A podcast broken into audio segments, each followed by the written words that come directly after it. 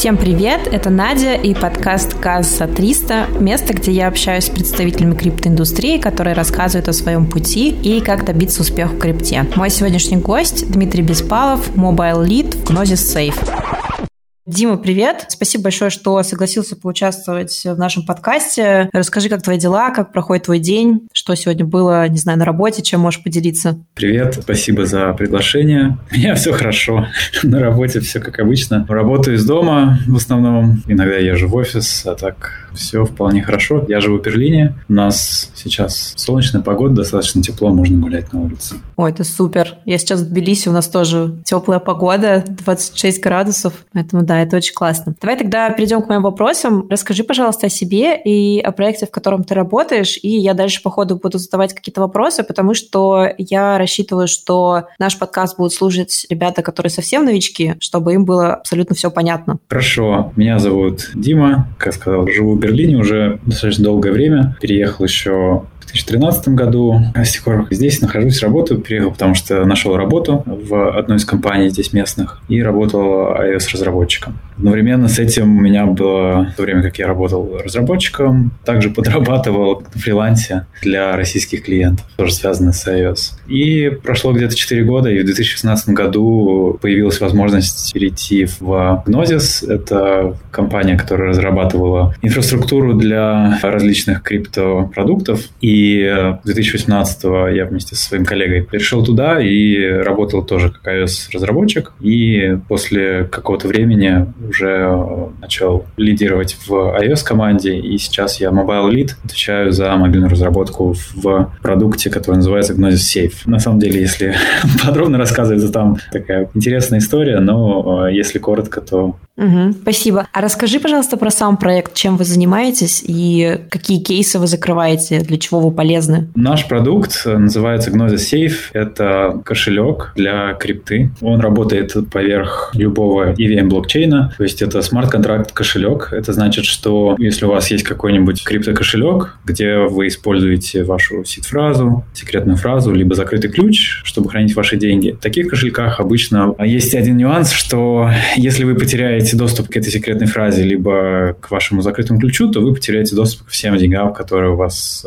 возможно, есть на этом счете. А мы разработали смарт-кошелек как смарт-контракт, который позволяет хранить деньги на смарт-контракте. И это значит, что можно в любое время, если один из ключей, который контролирует, или один из кошельков, который контролирует этот смарт-кошелек, он потеряется, либо вы решите его заменить, то это всегда можно сделать, просто выполнив транзакцию и сменить одного владельца вашего кошелька на другого. Другое название нашему продукту — это Multisig. Multisignature — кошелек с несколькими подписями, что значит, что в такой кошелек вы можете добавить несколько контролирующих кошельков, и тогда любая транзакция, которая должна будет совершаться из вашего счета, она должна быть подписана или подтверждена несколькими другими кошельками, которые вы настроите. Что это позволяет сделать? Это, если вы этим пользуетесь для самих себя, то это позволяет, как я сказал, более гибкие настройки и в управлении вашего кошелька. А если вы, например, хотите пользоваться одним счетом вместе с другими людьми, то здесь уже без мультисига навряд ли можно обойтись, потому что когда несколько людей стараются управлять совместными средствами, например, в компании, либо в дао,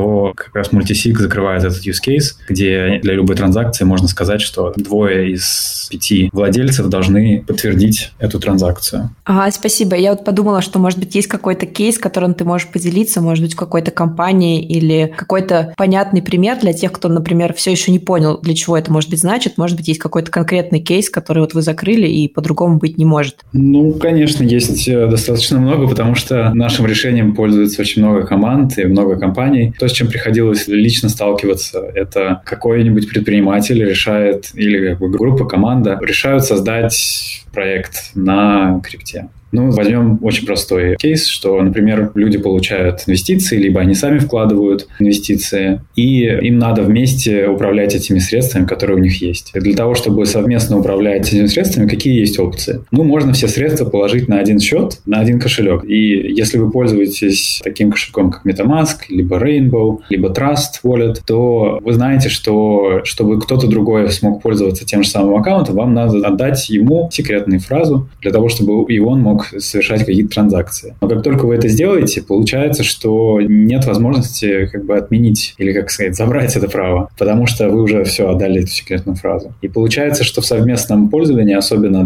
для ситуации, когда люди вкладывают серьезные средства, они хотят быть уверены, что есть контроль над тем, как эти средства расходуются. И для того, чтобы это сделать, если вы работаете с кем-то другим, вы создаете вот такой вот multi-signature кошелек, кошелек с несколькими владельцами, и вы говорите, что вот мой кошелек, мой Trust Wallet, он является одним из владельцев, мой коллега или мой партнер является другим из владельцев, и для любой транзакции, которая будет совершаться из этого общего фонда, например, вам нужно заплатить кому-то за услуги или за покупку чего-то, чтобы это сделать, вы будете создавать или как бы отправлять эти средства из своего общего кошелька, и для отправки этих средств кошелек потребует, чтобы каждый из владельцев дал свое подтверждение. Но люди пользуются этим для того, чтобы оплачивать, например, гранты, оплачивать зарплаты в токенах, если у кого-то есть такие договорные обязательства. Еще люди пользуются для того, чтобы вместе собрать деньги и инвестировать во что-нибудь. Ну, совершенно широкий спектр приложений к всему этому. Например, я знаю, что люди пользуются для того, чтобы вместе покупать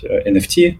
Супер, очень классно, что какие-то есть конкретные примеры того, на что вообще можно опереться. Еще я хотела тебя спросить, что для меня это звучит очень как-то секьюрно, типа супер-мега безопасно, что получается, что как будто бы, если для кошелька нужна одна сид-фраза, и как будто бы ее можно потерять или что-то здесь произойдет, то тут как будто бы это более такая безопасная история. Ты можешь это как-то прокомментировать? Да, совершенно верно, это правильное понимание, потому что вот эта гибкость, она позволяет, в принципе, создать конфигурацию, где можно сказать, что вот у меня есть, я могу создать четыре всего кошелька, и из них мне нужно только два для того, чтобы подтвердить транзакции. В таком случае я могу, например, все четыре сид-фразы где-то сохранить, если я их разнесу по разным местам, или, например, потеряю два кошелька, которыми я пользуюсь, то у меня будет все равно два в бэкапе, и с помощью них я все равно смогу получить доступ к аккаунту. Ну, либо если я один из этих кошельков потеряю, то также у меня будет бэкап кошелек другой, с помощью которого я тоже могу подтвердить транзакции и там сменить потерянный кошелек. Это тоже возможно. Да, потому что, мне кажется, все равно, несмотря на какое-то сильное развитие, мы как будто бы в самом начале пути, и вот эта история с тем, что, например, не знаю, все твое состояние находится на каком-то листочке бумажки, где там, не знаю, двадцать четыре слова или двенадцать, и ты можешь это потерять, меня это с ума сводит. А вот эта вещь, как будто бы она такой шаг вперед, условно, ты потеряешь бумажку, но с помощью чего-то можно все-таки получить к этому доступ, и мне кажется, это, конечно, ужасно интересно. А скажи, пожалуйста, кто у вас конкуренты? На самом деле, у нас У нас, как у смарт-кошелька, достаточно много конкурентов и достаточно сильных, потому что сейчас все-таки больше мейнстрим adoption, то есть мейнстрим распространения крипты, оно все равно идет либо через так называемые кастодиальные кошельки, то есть кошельки, в которых вы не храните сид-фразу, да, у вас нет ее, а за вас ее хранит там биржа, да, Coinbase или Binance. Если у вас кошелек на бирже, то этот секретный ключ, на котором хранятся все средства, он у кого-то другого, где-то там далеко. Но там свои особенности, то, что бывает эти биржи в своих условиях использования говорят, что если они вдруг станут банкротами, то вы сможете потерять все свои средства. Поэтому люди тоже предпочитают из биржи выводить на свой собственный кошелек. Но сейчас очень большое количество кошельков на рынке, и плюс еще новые будут развиваться.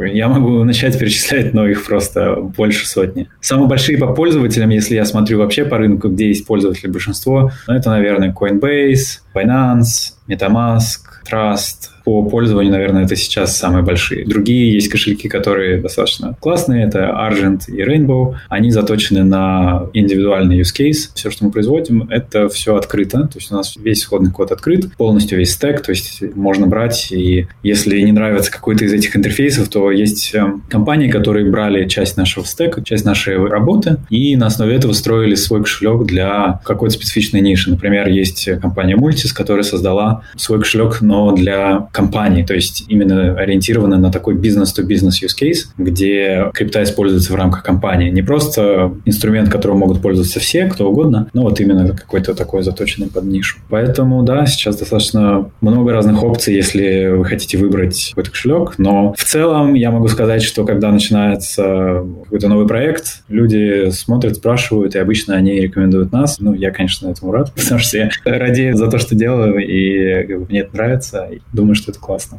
А что касается стека, вы какие языки используете? Ты можешь этим поделиться? Я просто все время переживаю, что если какая-то компания, что как будто бы все под таким секретом. Поделись, пожалуйста. Все у нас открыто. Нет, конечно. Ну, для разных частей этой всей системы используются разные вещи. Смарт-контракты написаны на Solidity. Сервисы, которые работают на бэкенде, у нас есть дополнительные сервисы, обеспечивающие более удобное использование этими смарт-контрактами. И этими сервисами пользуются наши интерфейсы. У нас есть сервисы, которые работают на Python, Python, и есть сервис, который на Rust написан. Основной интерфейс, веб-интерфейс наш, он написан на JavaScript, на React, и там есть части TypeScript, и у нас есть два мобильных приложения, Android и iOS, Android на Kotlin, iOS на Swift. На iOS мы пробовали делать Swift и SwiftUI, но это было где-то год назад. Пришлось переписывать все приложение, потому что в самом конце недостаточно было качества. Качество фреймворка. Вот, я думаю, что это, да, это основные языки, которые которыми пользуются в компании.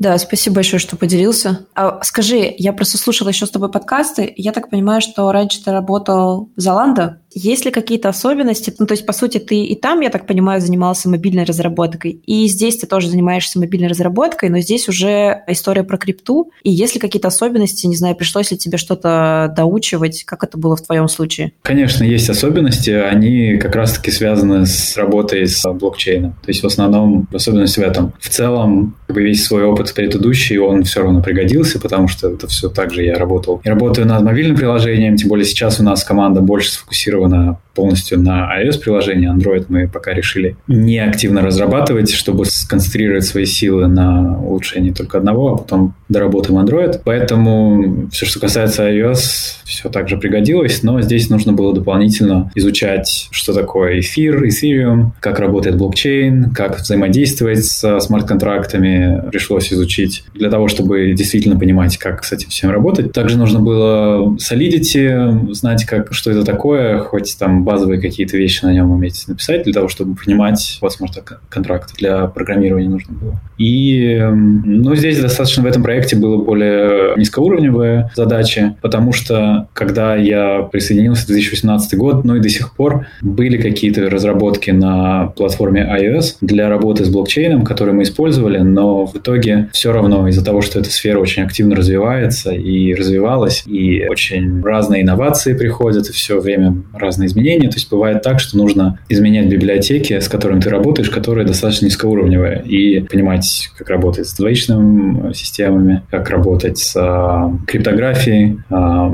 как работать с различными интерфейсами, как Bluetooth, или вот эти есть смарт-карты, как бы интерфейс эн эф си. С этим пришлось повозиться. Ну, в целом, достаточно широкое поле, которое нужно дополнительно изучать. Просто зная, как создать iOS-приложение и создать экраны, как бы этого не будет достаточно для того, чтобы действительно, ну, по крайней мере, для меня на этом проекте или на этих проектах этого не было достаточно. То есть нужно было просто узнавать. Ну, я думаю, что у меня хорошая база в части криптографии, основа — это теория алгоритмов и в целом работа с iOS и с программированием, software engineering. И, ну, лично для меня особых проблем не было все это изучить, потому что как бы хватало, хватало базы. Но я вижу, что, например, у меня работаю когда с коллегами, кто не знаком с криптографическими концептами, либо не вникает, или предпочитает не вникать, думает, а ладно, я сейчас вот разработаю этот экран, он как-то работает, найду библиотеку, то это приводит к тому, что в дальнейшем возникают какие-то ошибки, баги, и человек не может их исправить, если он не понимает, как оно действительно работает на более низком уровне. Поэтому всему можно научиться. И благо, что информация есть, и она открыта, но, как всегда, в наш век интернета и доступ к информации, ее бывает просто слишком много.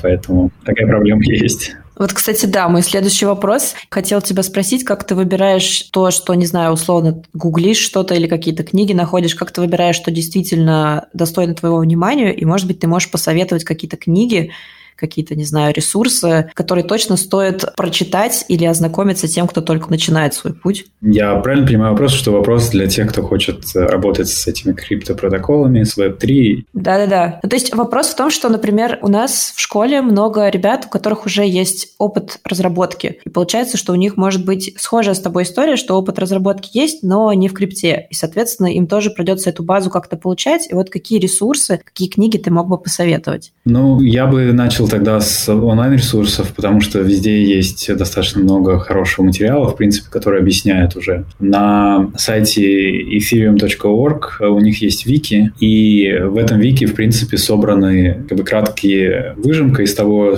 как работает эфир, так и ссылки на дополнительные ресурсы, где можно чего-то научиться. Да? Если вы работали с вебом, то нужно, я думаю, просто посмотреть, как работать с библиотекой веб три точка джей эс, смотреть, как она работает. Естественно, нужно понять, как работает эфир, как блокчейн само по себе. Но обычно, когда доходит дело до разработки, приходится искать и читать стандарты. И это более такой технический язык, и более такой сложный с точки зрения писания, но от этого зачастую никуда не деться. И эти стандарты есть на сайтах, то есть есть и эй пи ай эс.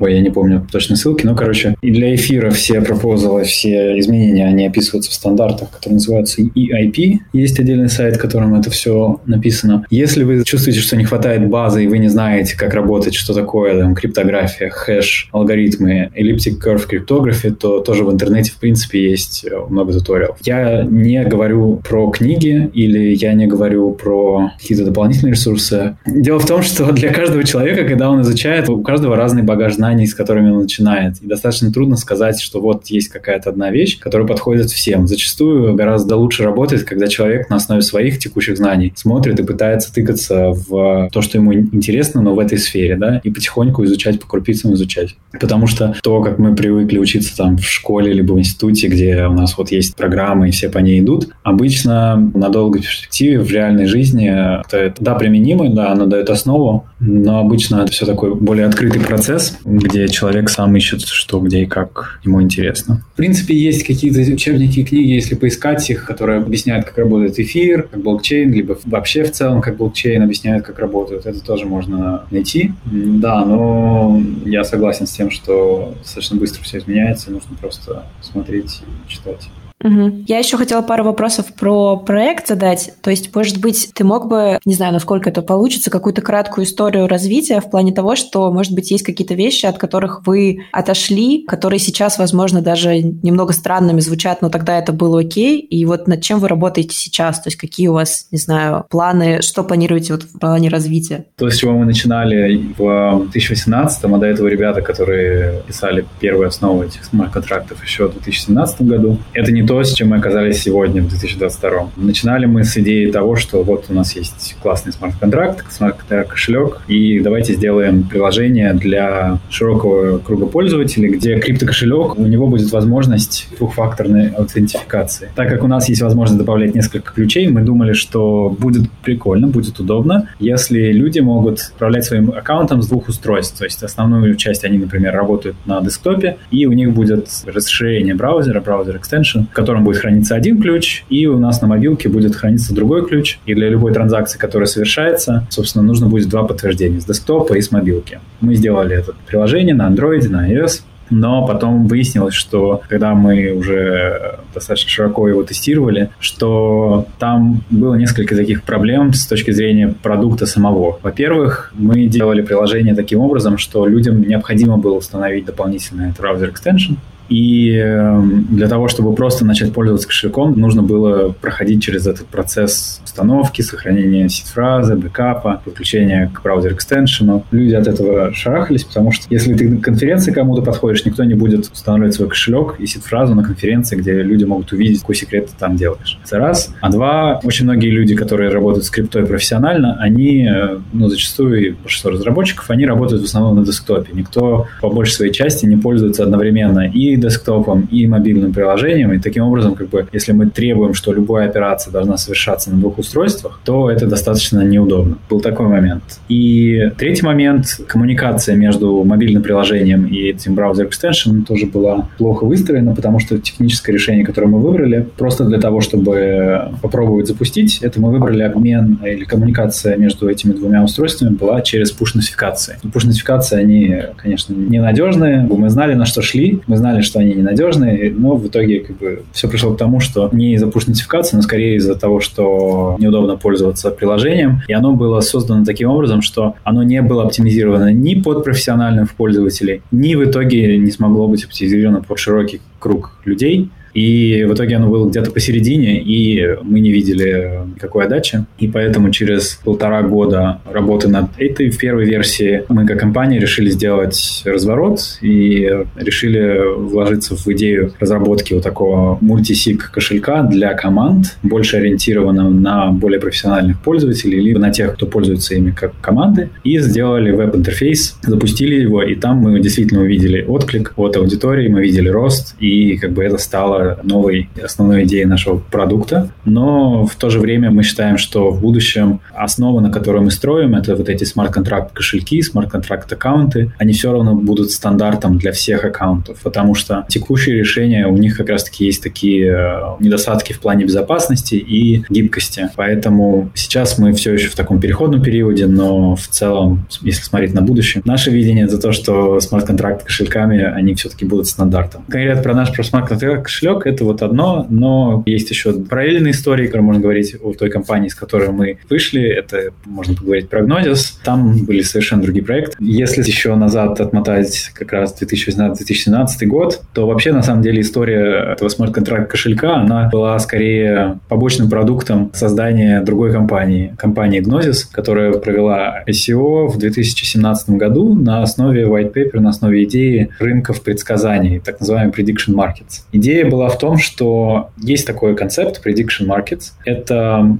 идея, что можно создать аукцион, скажем так, для того, чтобы выявить, какой исход события, того или иного события более вероятен. Можно использовать различные методы, можно спрашивать экспертов, например, да, можно самому строить какую-то аналитику. А один из способов, или как бы одна из идей, которая может решить эту задачу, получить наиболее вероятный исход, эта идея называется prediction markets. Это идея, когда создается, скажем так, рынок, то есть кто-то вкладывает свои деньги и говорит, я хочу получить ответ на вопрос, например, насколько вырастут продажи компании, если тот или иной человек станет си и о компании, либо насколько вырастут продажи компании, если будет принято то или иное решение. И такого рода вопросы со стороны компании, в принципе, есть какой-то интерес, а со стороны людей, которые, например, работают в этой компании, либо аналитиков, которые не работают в этой компании, для того, чтобы отдать эту информацию, дать свой анализ, для того, чтобы их стимулировать, эта компания может сказать, вот я вкладываю десять тысяч долларов для того, чтобы ответить на этот вопрос, и люди могут поставить на тот или иной исход события. Компания скажет, там, например, продажи могут вырасти на пятьдесят процентов, на двадцать процентов, упасть на тридцать процентов. И те эксперты, которые считают, что исход события будет тем или иным, они могут поставить свои деньги на тот или иной исход события. И в итоге, когда событие действительно произойдет, и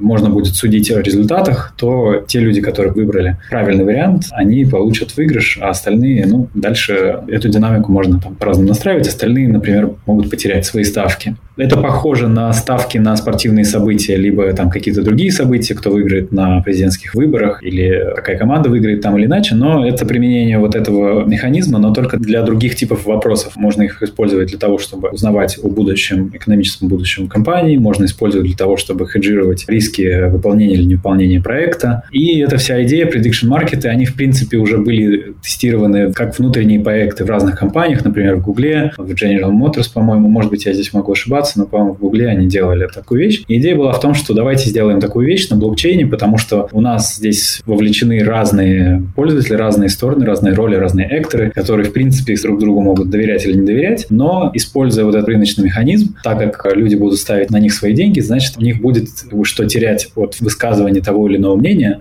то есть те или иные мнения экспертов не будут голословные, да, если ты поддерживаешь что-то, то ты будешь ставить на это, и у тебя будет какой-то риск, за который ты отвечаешь. И это была основная идея, которую хотелось реализовать, за которую сделала ай си о. Но для того, чтобы ее реализовать, необходимо было совершенно другие продукты. В общем, чтобы сделать ай си о, нужен был мультисиг, и фаундеры Штефан и коллега его Денис, они написали первую версию смарт-контрактов для мультисига, для того, чтобы, собственно, провести и собрать средства для этой компании. И из этих смарт-контрактов как раз-таки вырос наш потом продукт. Следующая версия смарт-контрактов была новой итерацией над этой первой версией смарт-контрактов. Но кроме этого, для того, чтобы было реализовать эту идею prediction-маркетов, нужно было решить задачу обмена токенов, у которых есть низкая ликвидность. Здесь мы уже можем пойти, конечно, совсем в финансовую сферу с этим всеми термином, но суть в том, что если есть такие prediction-маркеты, и они работают на блокчейне, то каждый исход события представляет собой токен, тот или иной токен. И дело в том, что у этих токенов мало кто в целом в мире захочет использовать тот или иной токен, и это значит, что у них низкая ликвидность, то есть у них низкие объемы продаж, и вообще их размер, количество этих токенов будет низким. И это значит, что если эти токены низкая ликвидность, это значит, если вы вложите в них, то есть возможность, что вы не получите обратно своих денег. И для того, чтобы это решить, нужно было придумать систему, которая позволяет обменивать множество токенов с низкой ликвидностью, но тем не менее, чтобы эти обмены можно было происходить. И вот для того, чтобы решить эту задачу, был создан другой продукт или как бы другой протокол, который назывался Gnosis аукцион или Gnosis протокол, из которого потом вырос проект CowSwap и Cow протокол. Этот протокол, это решение было основано на идее в том, что если у нас три человека приходят на рынок для того, чтобы менять свои токены, и каждый из них хочет обменять свой токен на то, что есть у другого, то можно найти такую конфигурацию обмена, где, например, если я хочу обменять токен А на токен Б, мой друг токен Б на токен С, а его друг, ну или там совершенно не друг, а совершенно другой человек хочет обменять токен С на токен А, то таким образом мы можем сделать такую как бы круговую продажу, где каждый получает то, что он хочет, в принципе, по какой-то цене. И это позволяет решить вопрос низкой ликвидности токенов из-за того, что можно обменять не просто два токена напрямую, что происходит при классических биржах. На любую биржу, в которую вы пойдете, там Coinbase либо Binance, всегда можно обменивать только одну пару, то есть один токен на другой. И возможность найти как бы ликвидность, если у нас есть обмен одного токена на второй, со второго на третий, с третьего на четвертый, как бы построить такую цепочку обменов, такая вещь на классических биржах невозможна. А тот протокол, он позволяет совершать такие торги, такие сделки и таким образом как бы увеличивать количество продаж или количество сделок, потому что если у вас есть обмен только одной пары и есть у вас как бы три пары, которые потенциально могли бы совершить эту сделку, то если у вас биржа не позволяет этого сделать, то получается у вас не будет этой сделки, не будет обмена, и люди уходят и по сути ни с чем. А если можно соединить несколько таких продаж, торгов, сделок, то таким образом люди наоборот будут этим пользоваться, и если даже токены имеют низкую ликвидность, но они могут обмениваться на другие, таким образом их обмен можно будет сделать. В итоге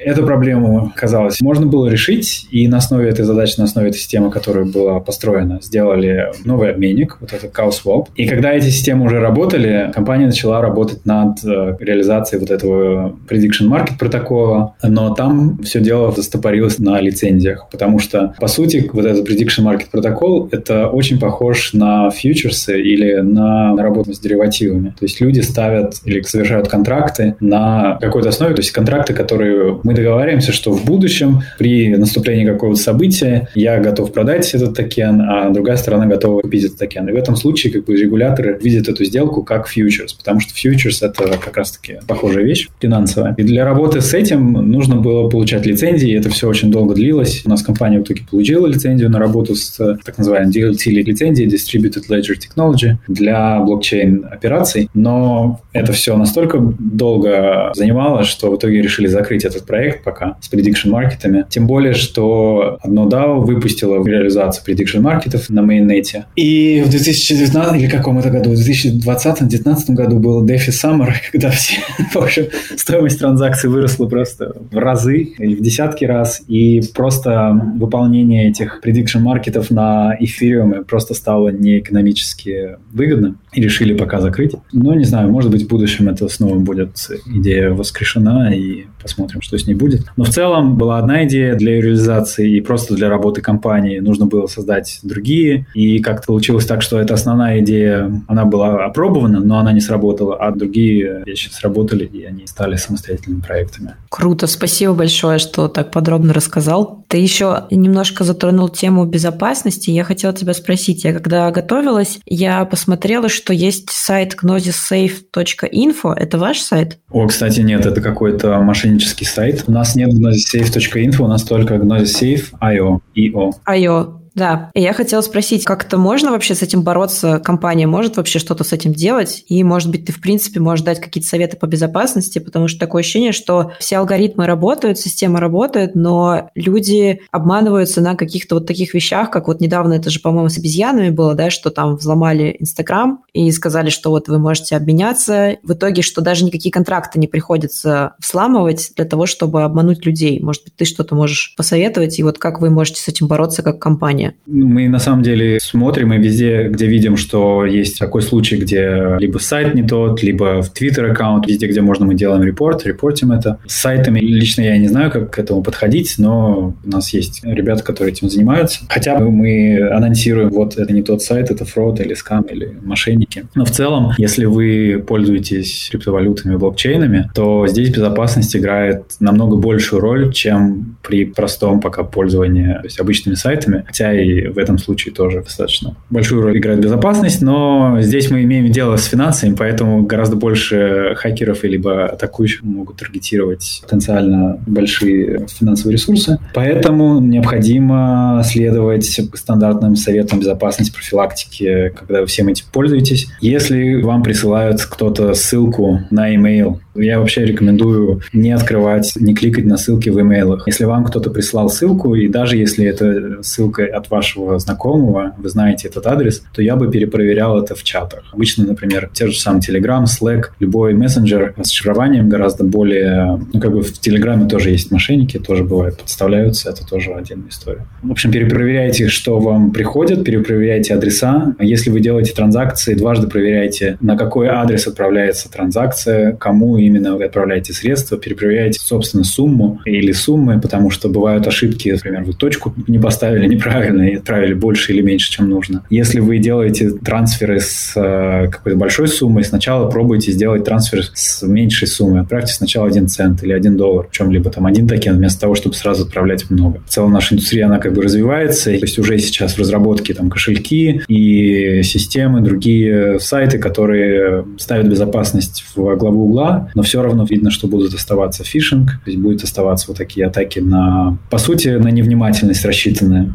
Поэтому нужно всегда на чеку. Если кто-то вас просит рассказать какую-то секретную фразу, это значит мошенник. Если кто-то вам присылает какую-то ссылку, и вы его не знаете, либо знаете, но что это вдруг совсем ни с того ни с сего, перепроверяйте. Прежде чем кликать, не кликайте на все подряд автоматически. Если вы шарите экран, и вдруг вы во время своего скриншеринга на видеозвонке показываете кому-то какую-то секретную фразу, вдруг так получается, то все, считайте, что вам нужно все это менять срочно. Не рассказывайте никому свои пароли. Ну, либо если, скажем так, я знаю, там, в семейном кругу, например, родителям, вы готовы поделиться паролями, пользуйтесь менеджерами паролей. Это, наверное, самое главное, что можно сказать. Пользуйтесь паспорт-менеджерами и не используйте одни и те же пароли на разных сайтах. Если у вас есть один и тот же пароль на разных сайтах, и этот пароль один раз где-то будет вскрыт, то люди могут автоматически просто проверять другие сайты и получить доступ к другим аккаунтам. Поэтому паспорт-менеджеры как раз-таки позволяют создавать разные пароли к разным сайтам или на разные случаи вещи. Таким образом, снизить этот риск, когда взломают один сайт, и автоматически тогда у вас не взломаются другие учетные записи. И в целом, если вы используете свой номер телефона для двухфакторной аутентификации, я бы не рекомендовал это сделать, я бы рекомендовал перейти на двухфакторную аутентификацию с помощью приложения, например, Google Аутентификатор, или есть разные приложения-аутентификаторы. Почему? Потому что в целом есть еще атака на пользователя телефона, когда мошенник может позвонить оператору и просто убедить оператора, что они являются владельцами этого телефона, и таким образом получить симку с вашим номером телефона. И если система, если сайт либо что-либо позволяет работать с такой сторонней программой, а не с номером телефона, я рекомендую использовать это.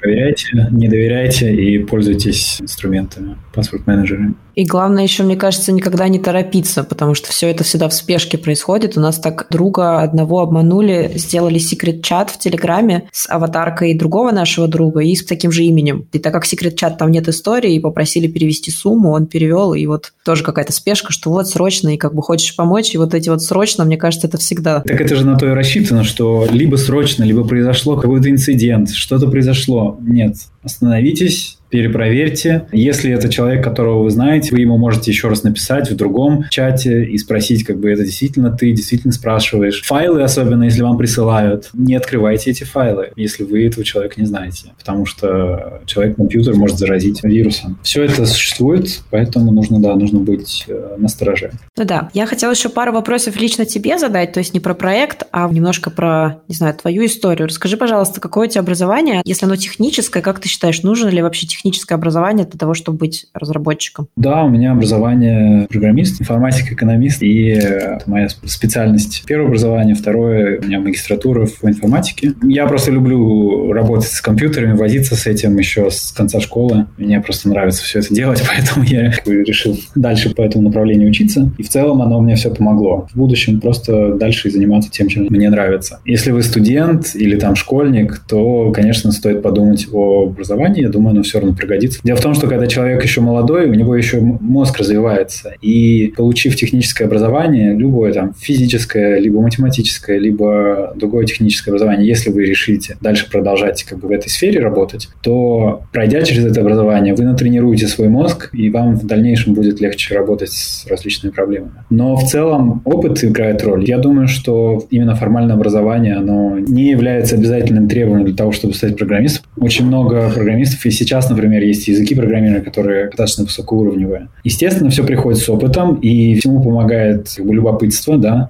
и, конечно, нужно будет тратить время. Ну, не все в итоге потом, работая четыре-пять лет, либо там два года проработав программистов, просто по факту в реальности не всем нравится это, может быть, работа, потому что какие-то люди любят работать только с людьми, а для программиста нужно большую часть все-таки работать с машинами, с компьютерами, и эта сторона работы, может быть, не нравится, но даже в этом случае для разработки любых систем, любых софтвера нужны разного типа люди, потому что все равно программирование в огромной части это тоже работа с людьми, потому что всегда это работа с командами, нужны project-менеджеры, product-менеджеры, тестировщики, нужны разные люди для того, чтобы сделать успешные софтвер-проекты. Поэтому конкретно для программирования, в принципе, ну, опыт тоже учит и гораздо больше. То есть для меня в моем первом образовании я, наверное, гораздо больше научился самостоятельно, пробуя программировать по определенным какой-нибудь книжке по C++ с примерами, учебнику, чем от тех задач, которые нам давали в вузе. А в другом вузе, в магистратуре, там, конечно, было серьезнее, там намного серьезнее была подготовка. Поэтому трудно дать общий ответ. Я могу сказать, что есть люди, которые без образования, но как бы заменили себе образование своим опытом работы. Образование дает широту, наверное, какого-то взгляда и такой больше каких-то теоретических основ. Для начала это не пригодится, может это пригодится через много лет. Но если вы просто хотите попробовать и посмотреть, ваше это или не ваше, не нужно сразу идти в вуз или переучиваться. Надо сначала просто попробовать и смотреть, нравится или нет. К сожалению, нет легких ответов. На мой взгляд, в этой сфере нет шорткатов, то есть нет каких-то коротких способов реально достичь какой-то экспертизы, мастерства. Одновременно с этим могу сказать, тоже есть часть работы, и особенно поначалу, когда просто пользуешься Гуглом, большая часть работы, если какая-то ошибка вылазит, ну ты просто не можешь это знать. Никто тебя этому не научит. Можно решить проблему, только просто поискав в Гугле. То есть феномен Stack Overflow Programming или программистов, которые работают и просто вставляют это в Гугла, тоже имеет место быть. Но тут уже... Если только рассчитывать на поиск, то когда нужно будет что-то создать самому или докопаться до самой глубины, то есть это может сослужить медвежью услугу. Это интересно, да, потому что иногда это останавливает, что люди думают, что если у них нет технического образования, что как будто бы не получится попасть в эту сферу, что как будто бы каких-то базовых знаний нету. Ну и все гости, которые в моем подкасте были, в принципе, с кем я общаюсь, говорят о том, что это действительно не так, что можно какие-то конкретные вещи допроходить. То есть, конечно, если есть образование, это круто, но без него тоже можно. Да, конечно, нет. И тем более, если вы ищете работу, то само по себе на образование никто не смотрит. Люди смотрят на выполненные проекты, люди смотрят на достижения, которые вы сделали, люди смотрят то, чего вы добились в работе, где вы работали, как, чего вы добились на этих работах и какие проекты вы сделали. Потому что человека, в принципе, нанимают за его навыки и возможности, что он умеет, чем за то, что он, у него есть то или иное образование. Опять же, в разных частях мира по-разному. Есть такие страны, есть такие компании, где есть типа небратство и все такое, но в целом, если вы ищете на открытом рынке труда, конечно, смотрят на то, что можете сделать. А еще вопрос у меня был по поводу того, как ты сам попал к крипту, то есть ты интересовался всем этим еще до того, как попал к Gnosis Safe, или ты уже параллельно с этим погружался, и что вообще для тебя самое, не знаю, интересное, самое захватывающее? Я до того, как перешел в Gnosis, достаточно плотно с криптовалютами, либо с этими веб три не имел дела. Я это как-то слышал, что она где-то там цена биткоина такая-то, цена биткоина такая-то, но для меня это всегда было что-то таким рискованным, либо что-то таким спекулятивным, и как бы такое отношение теперь, проработав в этой области четыре года, я видел до этого, что многие инженеры все равно относятся, ну вот, мол, это все спекуляция и все такое. Можно сказать, да, это спекуляция, да, окей, но одновременно с этим люди, может быть, не видят настолько большого количества инноваций, которые действительно происходят наравне с этими спекуляциями. То есть спекуляции пройдут, но есть ростки, есть семена, которые потом взойдут, и, ну, это если метафорически говорить, как бы технологии все равно развиваются. До две тысячи шестнадцатого года, ну, нет, я особо не интересовался, но мой коллега, ему было интересно эти криптовалюты, потому что там две тысячи семнадцатый - две тысячи шестнадцатый это был период ай си о, разные проекты выпускались, как бы он этим всем заинтересовался, заразил меня этим интересом, и плюс еще так совпало, что на тот момент мне уже наскучило, что ли, заниматься тем, чем я занимался на предыдущей работе, чего-то нового хотелось, и решил перейти. Ты говоришь, вот мне очень интересна эта мысль, что есть какие-то ростки, а вот если вот дальше поразмышлять, как ты думаешь, к чему это может все привести? Ну, то есть, условно, не знаю, что везде будут какие-нибудь, как Apple Pay, можно оплатить, или, может быть, ты как-то с кем-то из коллег думали, размышляли, что вот может нас ждать из такого интересного? Есть очень интересная идея, и вообще в целом вся культура, которая сейчас идет разработки на основе этих всех идей с криптой, до этого момента все, что было провалидировано, скажем так, все, что было успешно принято, ну, как бы успешно, я в кавычках беру, то, что стало популярным, это больше такие финансовые юзкейсы, где мы говорим, что у нас есть биткоин, это цифровые деньги, это совершенно не то, что просто PayPal, где кто-то за вас держит это деньги, это именно какие-то вещи, которые могут играть роль денег, это одно, потом у нас есть этот эфир, где можно реализовать банковский учет на основе этих смарт-контрактов, и дальше проекты начали разрабатывать финансовые инструменты, работа с токенами, деривативами на основе токенов, в общем, есть куча разных финансовых инструментов, это отдельно, это Decentralized Finance, но дело в том, что после двадцати лет или тридцати лет развития интернета оказалось, что очень большая часть пользования интернетом составляют финансовые транзакции, и в целом, как бы, транзакции сами по себе, вот как часть экономики, она достаточно важная часть нашей жизни, и идея блокчейна, идея биткоина, из него сформировались другие следующие идеи, использование финансов и владение собственными финансами, вместо того, чтобы рассматривать какие-то деньги, любые деньги, которые мы берем, скорее всего, которые не обеспечены золотом, это всегда бумажки, которые принимает центральный банк, и центральный банк обеспечивает стоимость. А здесь мы говорим, что не центральный банк обеспечивает стоимость, а люди верят в эту систему и, в общем, договариваются, что-то ценно, что-то не ценно. Финансовая составляющая – это первоначальный use case, который оказался популярным и которому можно найти применение, но в данном случае оно именно в части автоматизации финансов. То есть то, как оно сейчас работает, это, похоже, автоматизация работы там, с акциями, с облигациями, с финансовыми деривативами, но только работа с токенами. То есть люди это используют для этого. То есть есть пропорция какая-то определенная, когда используется это для платежей, для оплаты за товары, услуги.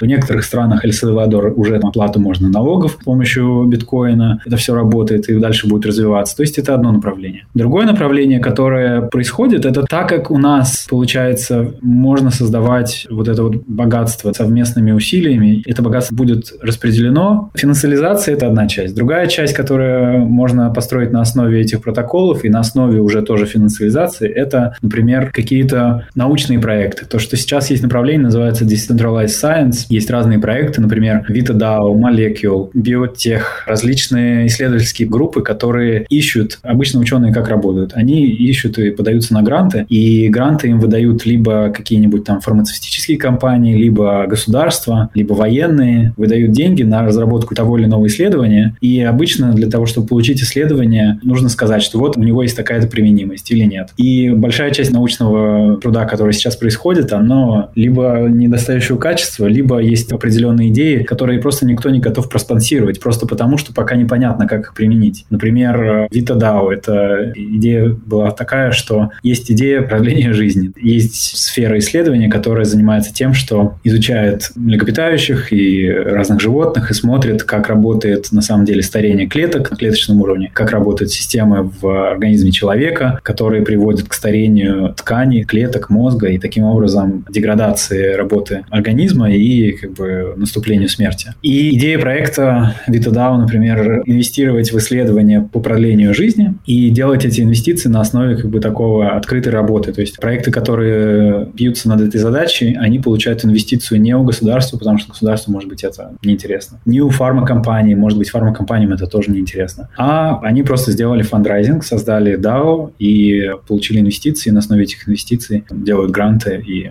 проводят исследования. Точно так же есть биотех дао различные, которые проводят исследования. То есть это другая часть работы, которая проводится. А третья часть, которая развивается, это вот социальное, можно сказать, социальное применение. Это decentralized society. Есть идеи базового дохода, которые реализуются на блокчейне. То есть люди, участвующие в том или ином проекте, они будут получать базовый доход ежемесячно, и как бы сама блокчейн будет выплачивать этот доход вместо того, чтобы государство давало им средства. Есть идеи, которые работают больше на сторону социального взаимодействия. Это идея дао. дао, наверное, все еще это будет в повестке, я так полагаю, где-то в течение года эта вся история будет развиваться, потому что это новый способ, скажем так, люди уже знают, как кооперироваться с помощью компаний, да, с помощью разных организаций, а этот способ Distributed Autonomous Organization позволяет перенести финансовую активность и не только, соединить ее с блокчейнами, и это позволяет по-другому подойти к идее компании, идее совместной работы, то есть снизить фрикшн, просто вся работа компании, она зарегулирована законами, это, конечно, все нужно, потому что неспроста у нас есть все законы, которые говорят о том, как работают компании, как работает налогообложение, но одновременно с этим есть какие-то вещи в определенных юрисдикциях, которые как бы сдерживают рост экономики, либо сдерживают рост активности финансовой среди населения. И более того, если, например, компании, которые работают на разных рынках, в разных странах, ну, это достаточно сложное взаимодействие нужно организовывать. Я думаю, что такие инструменты, как дао, позволяют упрощать организацию коллективного труда среди большого количества людей и действительно давать возможность людям более активно принимать участие в принятии решений того или иного проекта. То есть вся эта идея с дао на практике выливается в голосование по тем или иным решениям, которые принимаются проектом. И это значит, что люди, которые участвуют в этом дао, они напрямую могут влиять на принятие решений через поддержку, либо говоря, что нет, они не поддерживают то или иное решение. Это, конечно, сейчас все на стадии экспериментов. Невозможно предсказать будущее, к чему это приведет, но в целом я думаю, что та энергия как бы инноваций, которая высвободилась через блокчейн, через вот эти финансовые инструменты, и потом это позволило открыть дополнительные инновации в части вот этой организации труда. Возникают инновации в части организации исследований, то есть научных исследований. И я думаю, что в итоге получится сделать так, что как бы вся эта экосистема, вся это глобальное сотрудничество этих команд, проектов, просто оно в целом приведет к улучшению наших обществ там, где мы живем. Поэтому я думаю, что в целом на долгосрочном, если смотреть на долгий срок, то я, конечно, оптимистичен, потому что в целом прогресс идет. Есть какие-то откаты назад в части рецессий,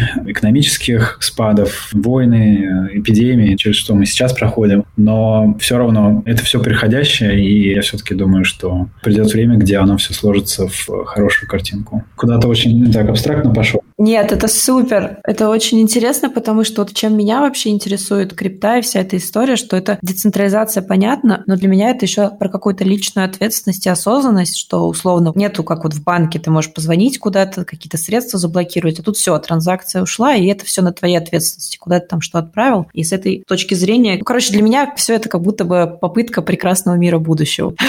Мне поэтому очень интересно было слушать. Мне остался последний вопрос, мне кажется, ты часть на него ответил. Обычно я в конце всегда спрашиваю по поводу того, что если какие-то новички есть, и некоторые говорят, что уже поздно идти в крипту, что уже все деньги поделены, и, короче, не знаю, все опоздали. Что бы ты мог на это сказать о том, что в какой вообще стадии сейчас все это находится, и есть ли место для тех, кто только хочет войти туда?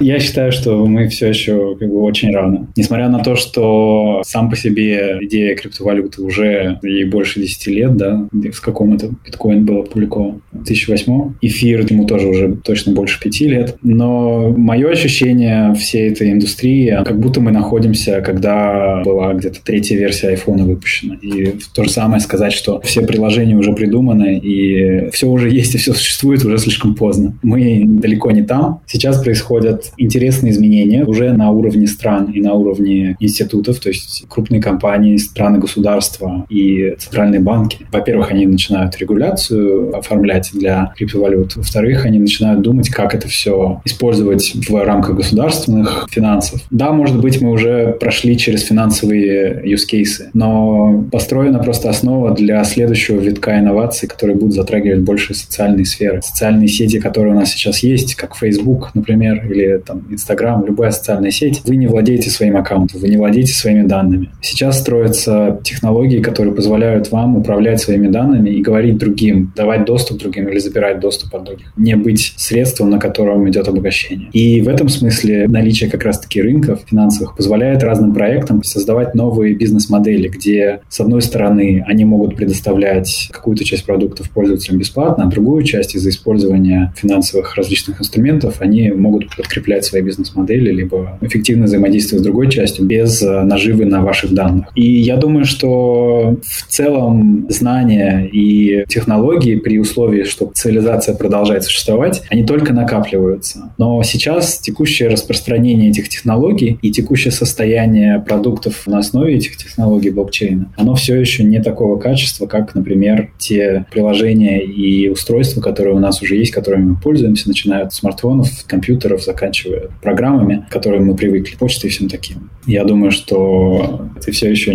далеко не конец. По крайней мере, я не знаю будущего, опять же. Произойти может все что угодно, но при том условии, что вся эта индустрия выживет через любые события, которые пройдут в будущем, я думаю, что есть действительно шансы на использование этих технологий в различных сферах жизни и в различных сферах общества. Не только финансовые, как я сказал, научные исследования, просто организация работы компаний друг с другом. Для меня одно из самых, наверное, интересных вещей — чувство собственности над своими ресурсами либо над тем, что ты можешь сделать, оно открывает в людях какую-то предпринимательство, что ли, либо инновационность. Либо, может быть, это просто та среда, в которой я общаюсь, она такая, и просто большинство людей еще сюда не пришло. Но то, что я вижу, что очень многие люди включаются в эту культуру разработки, придумывания, и я считаю, что это классно, потому что образование всегда важно для того, чтобы вам увеличить свою собственную продуктивность или как бы узнать, как работать. А собственная работа, она важна для всех. Я говорю, в общем, в таких абстрактных смыслах, но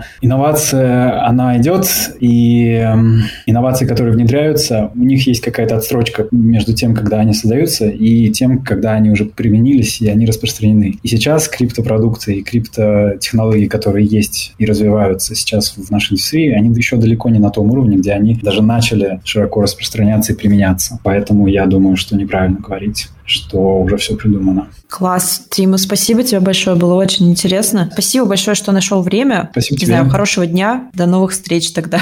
Давай. Спасибо, всего хорошего.